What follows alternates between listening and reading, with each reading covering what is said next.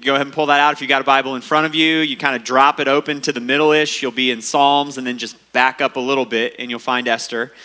I want us to start um, by just kind of recapping where we are in like the narrative story of the book of Esther. You might be joining with us this morning for the first time online. You might be joining us here and you're kind of jumping in mid uh, midstream on this. And so just so we're all kind of in the same place in terms of what's happening in this story. If you've got yourself to esther chapter 7 and you want to flip you can kind of go back to the first chapter and just catch the high points with me. But what's happened up to this point is that there's a king named ahasuerus. He is the ruler of the persian empire he's throwing himself a really big party when the book of esther starts at the end of that really big party, he throws himself another party to celebrate how great the first party was. And he asks for his wife, the queen, Vashti, to come in so that he can show off his wife to all of these military officials that he's got gathered there. It's like a war council that's happening in the middle of this, of this large celebration. Vashti, his wife, says no. That angers the king, and so Ahasuerus gets together with some of his advisors and his buddies, and they make a decision that they're going to remove Vashti from being queen, put this rule out throughout all the kingdom that every man is to be the ruler of his own home, and yada, yada, yada. Uh, he's, which becomes ironic later in the story, but Vashti's no longer queen. That's chapter one. In chapter two, this war has taken place that the first party was on the front end of. They lost. Esther, the book doesn't tell us that, but history does. The Persian Empire lost that war. Ahasuerus is sitting around one day and he remembers Vashti. It's been a few years and he thinks to himself, What happened to the queen? And then he remembers what he did to the queen and he thinks, We should get a new queen. So he has all of these women brought in from all over the Persian Empire so that they can do this kind of weird version of like Persian bachelor whereby he'll work his way through all of these women and decide which one is going to be queen. Well, Esther, a Jewish woman living in Persia, is brought into that scenario. She's got a family member, Mordecai, who's taken over as her guardian because Esther is an orphan. And he tells Esther, Don't let them know your Jewish identity, hide that. And so Esther goes into this program. She ends up winning the king's favor. She becomes queen over uh, the Persian Empire alongside King Ahasuerus. Right after that happens, Mordecai, her family member that's now her guardian, uh, overhears a plot of some people that are going to assassinate the king, has that passed on, saves the king's life. It becomes a big deal. Enter this guy named Haman. Haman is one of the king's officials. Instead of Mordecai getting rewarded for saving the king's life, Haman, for reasons we're not 100% clear on in Esther chapter 3, he gets a promotion. Everyone is supposed to like bow down to his greatness. And one day, as Haman is walking by like the city center, he sees Mordecai, this Jewish man, and Mordecai won't bow. It enrages Haman. What we learn about Haman is that he is all about recognition and significance and being seen as important. And when Mordecai won't bow down and give him the recognition that he deserves, it fuels this unbelievable rage inside Haman. And instead of just taking it out on Mordecai, who Haman knows is Jewish, Haman makes a decision I'll use King Ahasuerus and have all the Jews in Persia killed. So he issues an edict to have that happen. That's Esther chapter 3. In chapter 4, Mordecai, who is in all kinds of distress because his people are going to be killed, goes to Esther and says, You need to go into the king and plead on behalf of your people. And Esther's like, I thought I was supposed to hide the fact that I'm Jewish. What do I do now? Have all the Jewish people fast and pray for me. And at the end of three days, I'll go into the king. Chapter 5, Esther goes into the king. She should be killed for going to the king uninvited. Instead, he tips his golden scepter. She lives. She approaches the throne and says, Hey, could we have dinner together? Bring Haman. Uh, okay. So they go and they have this banquet. And the king says, Esther, I'll give you whatever you want, even up to half of the kingdom. Esther says, Why don't we just have dinner again tomorrow night? Bring Haman. Well, in between those two feasts, a couple of things happen. Haman goes home from the first dinner. passes by the city, the city kind of governmental center again. Mordecai doesn't bow again. Haman decides this time, I've already made a plan to kill all the Jews. Now I'm going to kill this particular Jewish person who has enraged me twice in a very specific way. And he builds this giant 75 foot spike on his front yard that he's going to impale Haman, our Mordecai, on. The same time that that's happening, the king can't fall asleep. And he has one of his servants come and read a book about his reign as king to him in the middle of the night. And while they're reading through that, they come across this part where the king's life is saved by this guy named Mordecai. And the king says, What do we do to honor that guy? And the servant says, Nothing. And that doesn't sit well with King Ahasuerus. So he goes out into like the courtyard area of his palace and he's looking for someone, and Haman's there. And he says, Haman, what should we do to honor someone that the king wants to honor? And Haman, who thinks, that's got to be me, says, Why don't you dress this guy up in your robe and your crown and set him on your horse and parade him through the capital here and announce his greatness to everybody? And the king says, Awesome, Haman, you do that for Mordecai. And it's humiliating for Haman to have to do that. He goes home after that and he's incredibly distraught, and his wife looks at him and says, Look, Clearly, your downfall has begun. God must be, Yahweh, God, must be on this Jewish man's side. And now that your fall has begun before Mordecai, it is certainly complete. That brings us to verse 14 of chapter 6 that says this While they were still speaking, the king's eunuchs arrived and rushed Haman to the banquet Esther had prepared. That's banquet number two. That's where our story picks up in chapter 7. We're going to look at all of chapter 7, it's 10 verses long. And we're going to get a close look at the difficult side of what we've been talking about throughout the book of Esther. We've been talking about God's sovereignty, the fact that He has not just the ability and the power to control all things in the universe and on earth, but that He actually uses that power in order to do so, and His providence the fact that oftentimes, in ways that we can't even see, God is orchestrating the circumstances of our lives and the world in order to achieve his purposes. That's what Esther displays. God is sovereign and he works providentially. It's easy for us to celebrate that when we see something like God's people being rescued we say, oh, yeah, absolutely. God is sovereign. It's easy for us to celebrate God's sovereignty when the circumstances in our life all come together. And, like, uh, just the other day, I was hearing the story about how a husband and a wife met, and the circumstances were absolutely wild that brought them together. And, like, we applaud that. God is sovereign and providential, and it's good and it's wonderful. Or when everything comes together and you get the promotion, or you get into the college that you were hoping for, or whatever the case might be. There's a, there's a second side to that, though. Because sometimes events happen in our lives and the circumstances are not so sweet. They taste very bitter or very sour. And it's a lot harder to applaud God's sovereignty and providence in those circumstances than it is when everything works out in our favor.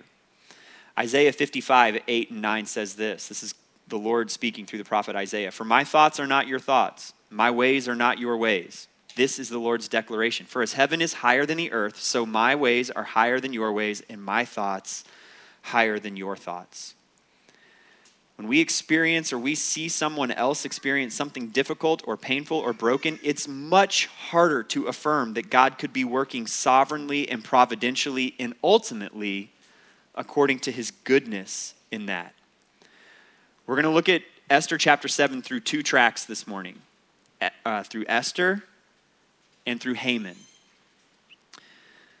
If we would celebrate that God is working according to his plan and his purpose with his power in the circumstances surrounding Esther, we would also have to be willing to say that God is doing the same thing in the circumstances that surround Haman. It leads us to some difficult questions. There's some bitter circumstances with Haman, some very sweet circumstances with Esther, and it's the same God who is sovereign and providential. Here's going to be the landing point this morning it's this that when we cherish the sweetness of God's sovereignty and providence, it allows us to trust God in the bitterness of his sovereignty and providence. Look at Esther chapter 7. Let's just read it together. It says this The king and Haman came to feast with Esther the queen. Once again, on the second day, while drinking wine, the king asked Esther, Queen Esther, whatever you ask will be given to you. Whatever you seek, even to half the kingdom, will be done.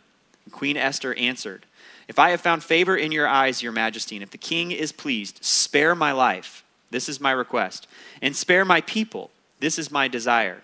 For my people and I have been sold to destruction, death, and extermination. If we had merely been sold as male and female slaves, I would have kept silent. Indeed, the trouble wouldn't be worth uh, burdening the king. King Ahasuerus spoke up and asked Queen Esther, Who is this, and where is the one who would devise such a scheme? Esther answered, The adversary and enemy is this evil Haman. Haman stood terrified before the king and queen. The king arose in anger and went from where they were drinking wine to the palace garden. Haman remained to beg Queen Esther for his life because he realized the king was planning something terrible for him.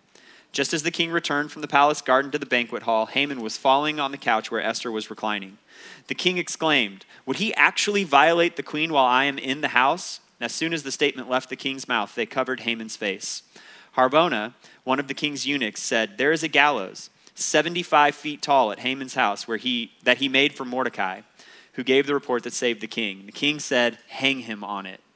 They hanged Haman on the gallows he had prepared for Mordecai. Then the king's anger subsided. Let's just kind of recap the story together. Haman and King Ahasuerus go to Esther's second dinner. For the third time in just three chapters here, the king says to Esther, I'll give you whatever you want. Two times before this, Esther has delayed. Come to dinner. Come to dinner again. This time, there's no delaying. She finally tells the king what she wants Save me, save my people. If you've got a Bible in front of you, flip back to chapter 3. Esther actually uses the same words as the edict when she asks the king for her to be saved. For my people and I have been sold to destruction, death, and extermination. If you look at Esther 3, verse 13, it says this Letters were sent by couriers to each of the royal provinces telling the officials to destroy, kill, and annihilate. It's the same Hebrew word that is used as exterminate in chapter 7. All the Jewish people.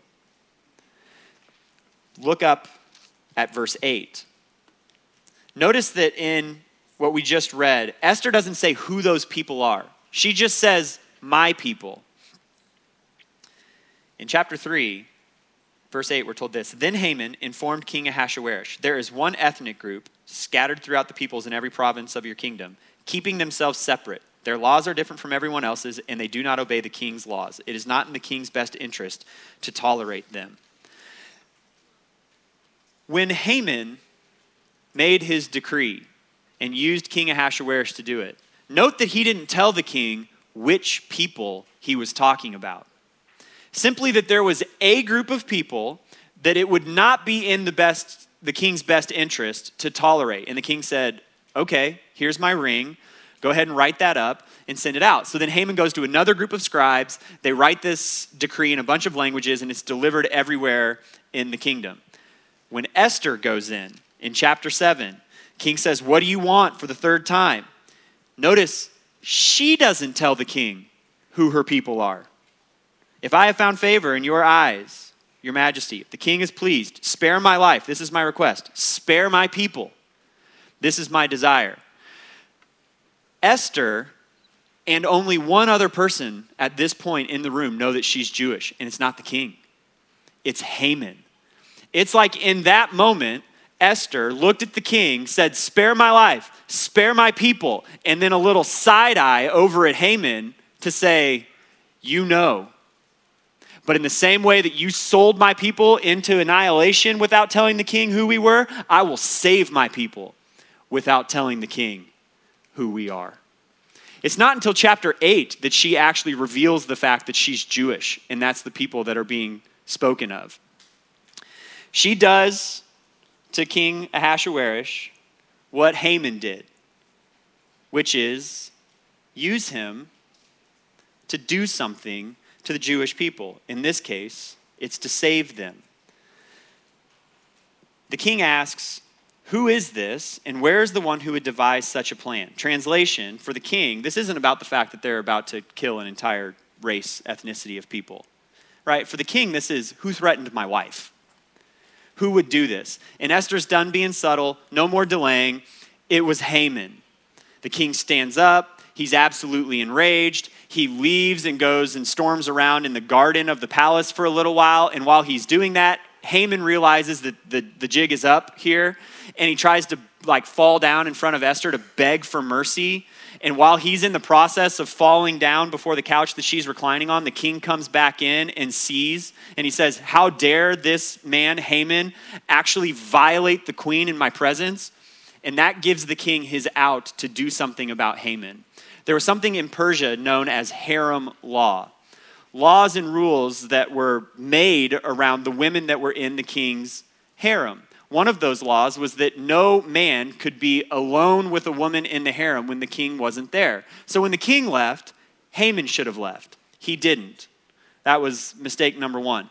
There was another law within that harem law that said that no male could be seven steps away from a woman of the king's harem, even when the king was present. There's Haman falling down on the couch that Esther's on, transgression number two right? Like seven steps away from some, like that's Persian social distancing there. You stay seven steps away from the women that are in my harem. And what is the law, uh, the punishment for breaking that law? It's the punishment that seems to apply in all of Persia for breaking any law, it's death.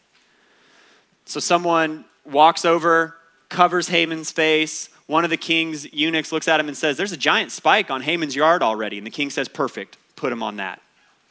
And that's where chapter 7 ends. Remember, since the king's sleepless night at the start of chapter 6, the story of Esther is just undoing itself. Haman's rise began when a Jewish man, Mordecai, wouldn't fall down in front of him. And now Haman's ruin begins when Haman falls down in front of a Jewish woman, Esther. Haman's plan for getting rid of Mordecai was this giant 75 foot gallows on his front yard. The king's plan for getting rid of Haman now is the gallows on Haman's front yard. One more important piece of the story. This is where I, want us to start to take this and, like, how do we rightly apply this and what lens are we looking at here?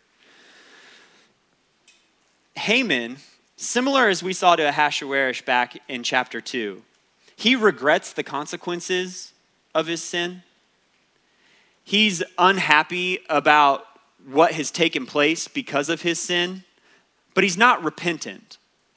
We saw that with Ahasuerus. He regretted what happened to Vashti and the fact that he didn't have a wife anymore, but he's not like repentant over the way that he treated her.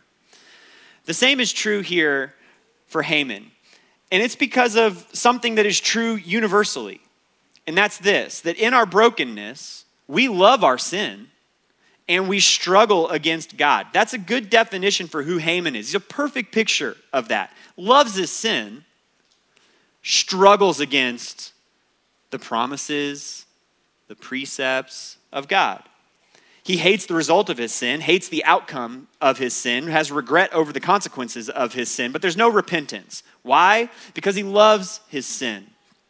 I've used a similar illustration to this before, but uh, I was doing a little bit of research, um, and for every one lion that's in captivity in America, there are 10 lions owned privately as pets, which seems totally absurd.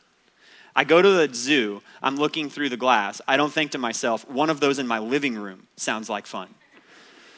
But some people apparently do. And so you bring one of these, you know, small kittens, if you will, into your house. And look, I don't know if you knew this about cats, but your regular domestic house cat is already planning the destruction of the world. That's, that's just like who they are as creatures.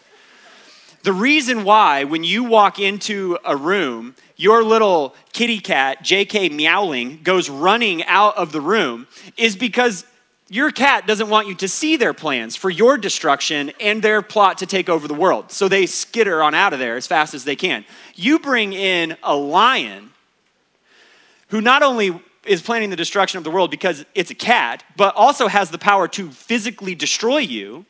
That thing is, in the words of Matt Chandler, an apex predator. It's hardwired to do one thing kill and eat. And so it's not a surprise that those pets grow up And at some point, you hear these stories about the lion that's lived in the living room for its whole life turning on the owner or the family that owns that thing. What happened? They coddled a killer. That's what it is. That's what a lion does. And then when that thing grew up and became a killer, they looked around like, who could have predicted this? Right? Anyone that's ever seen a lion before. That's who could have predicted that. And when our sin coddled, fed that idol, when it blows up in our face, causes absolute destruction in our lives, we look around like, who could have predicted this? Easy answer God. And also, any human being that's ever wrestled with their own sin before. And so we see this play itself out in a ton of different ways. Men who have a constant, repeated struggle or addiction to pornography. And in high school or college, they think to themselves, I'm really trying to battle through this, but when I get married, this will just go away. Well, then they get married and they discover that's not how it works. That sin still exists in their lives. And then it comes to light at some point in the middle of their marriage, and everything blows up in their face. And they're looking around like, who could have predicted this?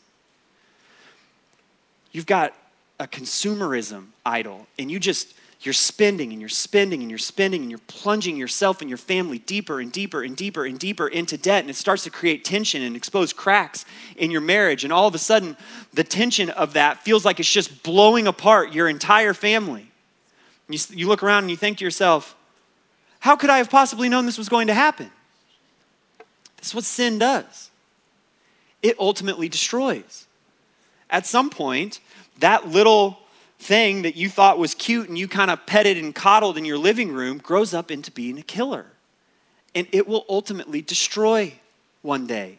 And the reality is, in our fleshliness and in our brokenness, we love our sin. And we wrestle, we struggle against the reality of God. Why? Well, because God loves us enough to be opposed to our sin. And those things come into collision at some point. A full understanding of sin is really important here. So let me just do a little, a little digression. Sin is anything that opposes God's preeminence, so his superiority, his purposes, and his precepts or his laws. Most of the time, we think about sin as breaking a commandment, transgressing God's law. Sin is anything that contradicts God's commands. That's a fair definition of sin, but it's not complete. Sin's more than just doing something that goes against God's precepts. Think back to the Garden of Eden. Yes, Adam and Eve sinned when they ate from the tree that God told them not to eat from. They transgressed God's law, his command. But where did that sin start? It didn't start with the behavior, it started with an attitude.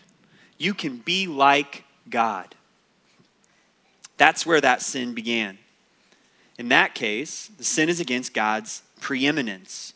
Rather than honoring, obeying, and worshiping God because he is supremely worthy, Adam and Eve thought to themselves, we can be like him. We sin when we do the same. When our attitude is such that we lower God's superiority, we sin. Sin, first and foremost, is a heart condition, one that wrestles with the reality that God is to be superior in all things. Why do we disobey God's commands? Because in our sin or in a sinful moment, we don't actually believe that God, who is supreme and has authority and is good, could possibly create his commands with our goodness in mind. We think that they're restrictive. And so we say to ourselves, I want to be superior, preeminent, make my own rules. So I'll do what it seems good according to me, in my own eyes or in my own heart. So then a moment of sin actually arises out of this place of wanting to lower God's authority, lower God's goodness. The same is true when we go against God's biblically or scripturally revealed purposes. Let me give you an example. God has commanded that we're to share the gospel with all nations. That's a command. But his eternal purpose is that people from every tribe, nation, and tongue will know, love, and worship him. So, not to take part in that as followers of Jesus sharing the gospel to the ends of the earth is to sin. It violates God's purposes. Why would we stand against God's purposes? Well, because if He's not superior in all things, then why should his will override my will?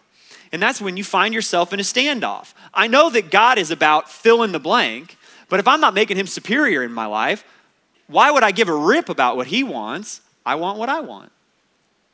My will will win. That is sin. So again, think about Haman. In our brokenness, we love our sin and we struggle against God. Who wants to be the center of attention? Haman. He wants all eyes on him. That's sin.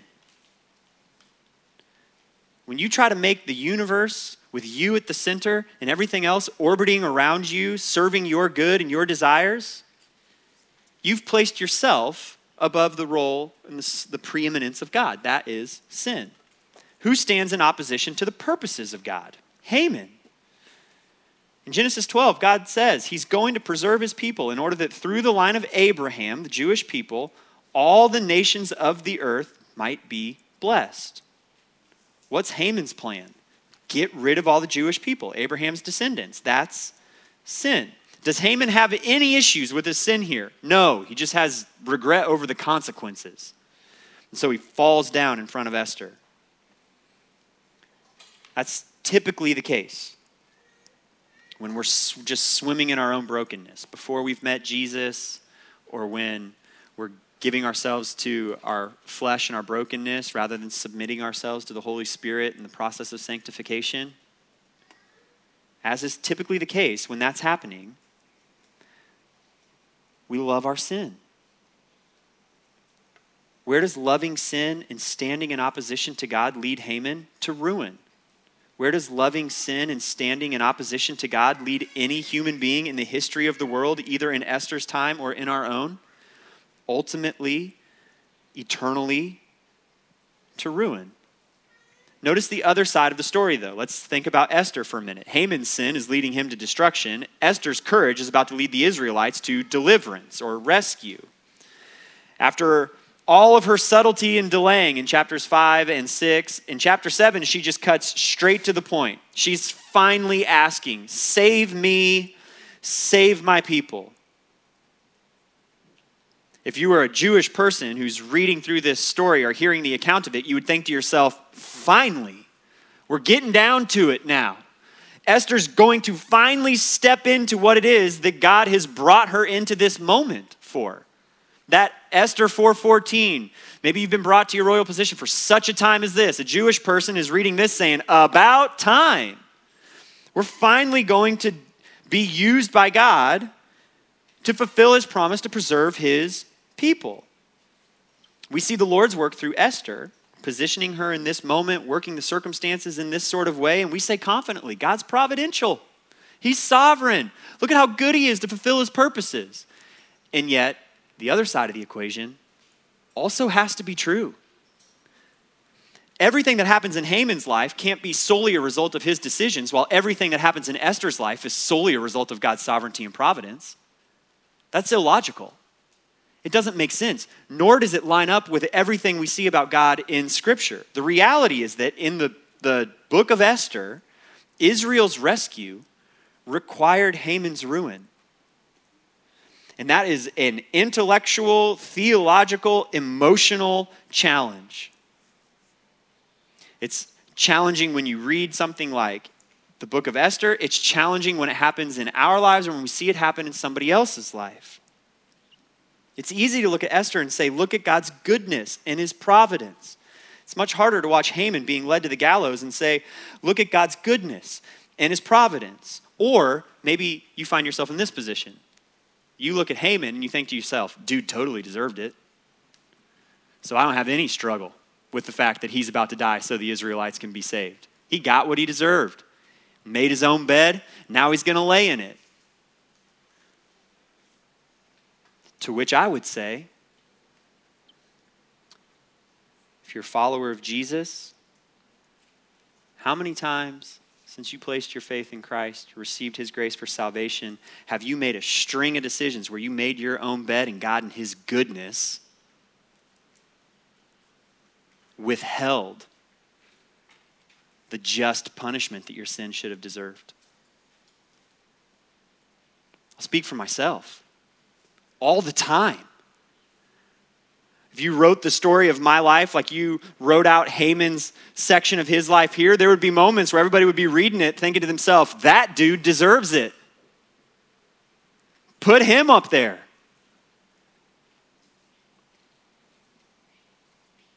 In Esther, the person, providence tastes really sweet. In Haman, it tastes really bitter. Go back to where we started. God's working everything according to his plan in agreement with his purposes, and his thoughts are higher than our thoughts. His ways are higher than our ways. That's the literal wrestle of Job to his wife after he's lost almost everything in Job chapter 2. And he looks at his wife and he says, Shall we accept only good from God? Remember the big picture here. The point is not to just like have the courage like Esther. The point is not that Esther's this moral example that we should all just follow in the footsteps of. There's something bigger happening here.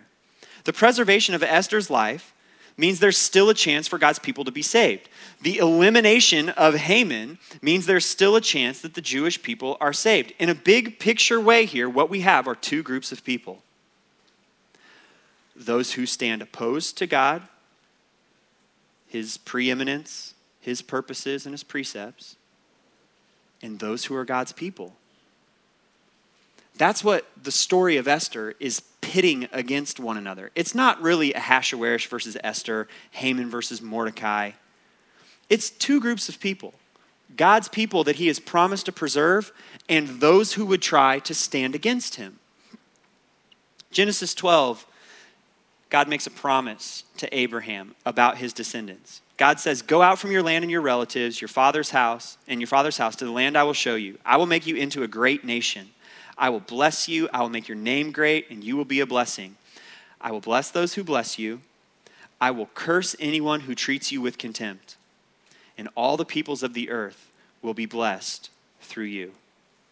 Notice the promise I'll bless those who bless you. I will curse those who treat you with contempt. What did God just do? Literally fulfilled his promise. That's what happened. Esther chapter 7. Haman has been treating God's people with contempt. And what does God do? Deuteronomy 12 or 21. Cursed is anyone who hangs on a tree. Where does Haman end up? Impaled on a 75 foot wooden pole providence and sovereignty are bitter for Haman. God's faithful to exactly what he promised and what he purposed. It's extreme in Haman's case. We see it in our own lives in ways that don't have us standing face to face with an object of capital punishment. There are moments in our own lives where circumstances come crashing in and they taste incredibly, incredibly bitter life gets really, really hard. The diagnosis isn't what you were hoping it would be at the doctor. The family situation totally blows up, and now you're estranged from someone that you love. The situation at work doesn't go the way you wanted, and the promotion doesn't happen. The big thing that you were hoping to receive good news about comes back, and it's totally the opposite of what you were hoping for. The thing that you've prayed for for decades continues to not happen, and it tastes really, really bitter. And we stand there and we say to ourselves, couldn't this have been done a different way? Couldn't God work this out some other way that's more favorable? And tucked away in that question is the thought that something, if something doesn't make sense to me, it must not make sense at all. If I can't reason out why something happened the way that it did, or why something is happening the way that it is, then there must not be a good reason. What did Isaiah 55 tell us? We don't see and think and act the same way that God does. Tim Keller says it this way in his book. Um, why am I blanking on the title of the book? Tim Keller says it this way in a book. the reason for God. There it is. Just because you cannot see or imagine a good reason why God might allow something to happen does not mean there cannot be one. If you have a God great and transcendent enough to be mad at because he hasn't stopped bitter providence in the world, then you have at the same time a God great and transcendent enough to have good reasons for allowing it to continue. Here's one of the things that's difficult when we come across hard circumstances in the Bible. Sometimes they come about because a person made every decision that led them to that place. That's Haman. Haman, up to this point, has made every decision necessary to land himself on the gallows in his front yard. And yet, at the same time, God is sovereign. He's working providentially. And Haman is totally responsible for his decisions.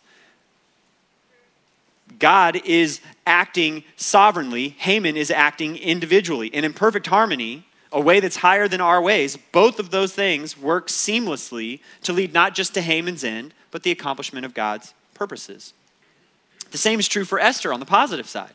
God is sovereign, Esther's totally responsible. God is acting providentially, Esther's acting individually. And everything works seamlessly to lead not just to the deliverance of God's people, but also to what happens in Esther's life personally. And the same is true for you and me. Sometimes what comes into our lives is difficult, and we brought it on ourselves. And our individual responsibility and God's sovereignty are working hand in hand. In the bitter situation we find ourselves in in life, would be like looking around like Haman and saying, I did everything to deserve this. Other times, we find ourselves in situations where life is very, very bitter and it feels like we did nothing. That's more like Job. I did nothing to deserve this. And yet, God's acting providentially and in perfect harmony with the way that will accomplish his purposes in me or you as an individual, but also in the world. And the struggle of walking with Jesus and living in relationship with Jesus is understanding that God is good in all of it. That his goodness is screaming out from any and every situation in our sanctification, we learn to love God and struggle against sin. Whereas in our brokenness, we love our sin and we struggle against God. Once we're saved by the grace of God through faith in Jesus Christ, the Holy Spirit takes up root inside of us and grace starts to do its amazing work in us. We start to learn how to love God and struggle against sin. If I'm going to sing one song repeatedly from up here over the course of my time as a pastor of this church, it will be the song of grace, like a broken record. It is grace that gets us to this place. Even in the middle of your sin, God loved you and hated your sin so much that Jesus went to the cross in order to save you from it. In the book of Esther, Israel's rescue required Haman's ruin. In the gospel, our rescue required Jesus' ruin. What kicks off the rescue of God's people in Esther? It's her willingness to identify with those marked for ruin, the Jewish people. What kicks off God's rescue of his people in Jesus? Jesus' willingness to identify with sinful humanity marked for ruin. But it doesn't end at just identifying with us. For Jesus, it ended at substitution. It would be as if, in the story of Esther, all the Jewish people were supposed to be hung on that spike in Haman's front yard, and Esther went into the queen and said, Put me there, not them. That's what Jesus did in our place. In the middle of our sin loving, idol feeding, sin coddling hearts, Christ died for us. God proves his own love for us in this that while we were sinners, Christ died for us. That's Romans 5 8. Christ redeemed us from the curse of the law by becoming a curse for us because it is written, Cursed is everyone who is hung on a tree. That's Galatians 3 13. While I was coddling that little killer and feeding that little hoarder inside of myself, Jesus drank the full cup of God's bitter providence in order to display to me the overpowering sweetness of his grace. And he did that for you too. Until we learn to truly cherish the sweetness of that grace, we will always doubt God when life tastes bitter. When we cherish the sweetness of God's sovereignty and providence, it allows us to trust God in the bitterness of his sovereignty and providence. Learning to look at the cross and see God's goodness despite what might be happening momentarily in our lives is what it means to be gospel centered. We talk about that a lot here. What is a devoted follower of Jesus Christ? First and foremost, we are centered on the gospel. It means that the grace of the gospel is what operates at the core of who we are. It's what fuels our love for Jesus, what empowers our obedience to Jesus, what inspires our action on behalf of Jesus, what sustains us when life feels broken and Jesus feels absent. It's what reminds us that ruin is never final for the people of God. It's what gives us hope that though we have been rescued by the work of Christ on the cross, rescue ultimately and fully is going to come when he returns again. Grace is what produces within us a quiet confidence and a joy that cannot be shaken despite our circumstances. We look to the cross and we see Jesus. Then we keep looking to the cross and we keep seeing Jesus, whether life tastes sweet or sour in any given moment. And in looking at the cross, we find all that we need of God's providence and sovereignty in order to trust Him even when things go sideways in life. Part of what it is to be gospel centered is to learn how to see any circumstances in our lives, whether we created them ourselves or whether they were brought into our lives by forces and things outside of our control, and know with certainty that the goodness of God is running after us. That when our sin that we've coddled explodes and everything looks like it's falling apart around us, we're able to look at that and say, It is good of God to bring this into my life, to separate me from that sin. And I know God's good because I see his son on the cross in my place. This sin that he's trying to separate me from should have put me there, but he went there in my place instead. It means that we see that God can be good when things outside of our control create bitter circumstances in our lives because His ways aren't our ways. They're higher than ours. He could be doing something through us and through our experience that will absolutely change eternity for people. And that's good. And it's kind of Him to do those things in our lives, to act in such a way that He would be preeminent and that His purposes would be achieved. And so, for a person who's following after Jesus, the honest cry of our heart in any and every situation should be like the bridge to this song that we're about to sing. Your goodness is running after, it's running after me, regardless of what our circumstance might be bitter, sweet, or something benign. The goodness of God is chasing after us. Let's sing together.